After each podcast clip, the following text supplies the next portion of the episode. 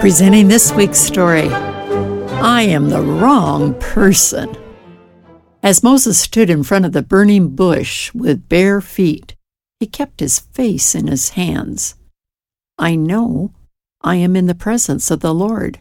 I should obey him, but what he wants is impossible. Why should I go to Pharaoh? He is not going to give me permission to lead the Hebrews out of Egypt. God spoke from the fire. Moses, Pharaoh won't let you lead the Hebrews out of Egypt unless he is put under extreme pressure.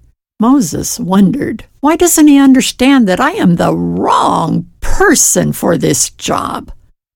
God spoke, I will cause the Egyptians to experience horrifying calamities and desperation. Pharaoh will let his Hebrew slave force leave Egypt. Moses was bewildered.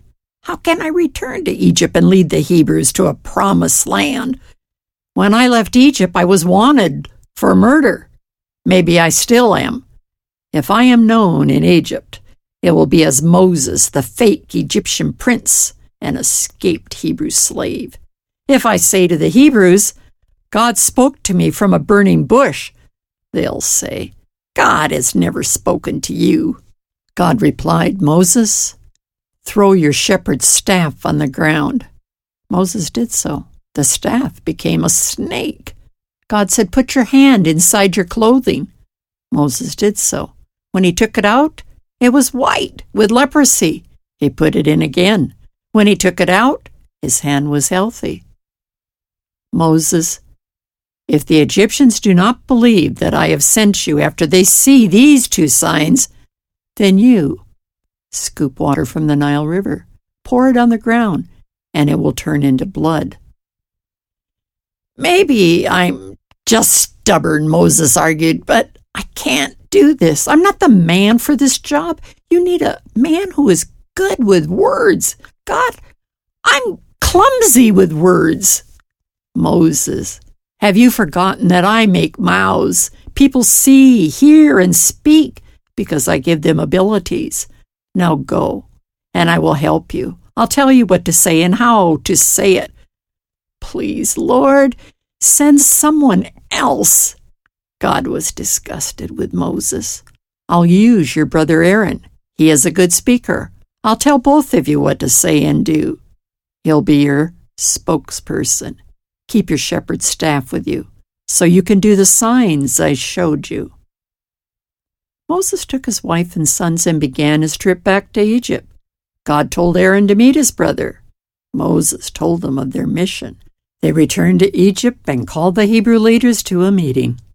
Moses showed them miraculous signs, and the leaders were convinced. They realized that God had seen them stripped of rights and beaten by the Egyptians. Oh, God, they exclaimed as they bowed their heads, You have not abandoned us. We thank you for your greatness. Then Moses and Aaron told Pharaoh, God wants you to let the Hebrews go into the desert for three days and hold a religious festival to honor him. Pharaoh replied quickly, I don't know your God. The Hebrews are not going. Get back to work and stop taking the slaves' minds from their work. He ordered his slave drivers, Stop giving straw to the slaves. They must find the straw they need for making bricks and meet their same work quotas. Later, the Hebrew foreman protested to Pharaoh Our work crews can't meet their quotas. The slave drivers beat us for what isn't our fault. They complained to Moses and Aaron You've given Pharaoh an excuse to kill us. It was time for God to act. We'll hear soon of his surprising actions. This is Barbara Steiner. Please check out thisweekstory.com.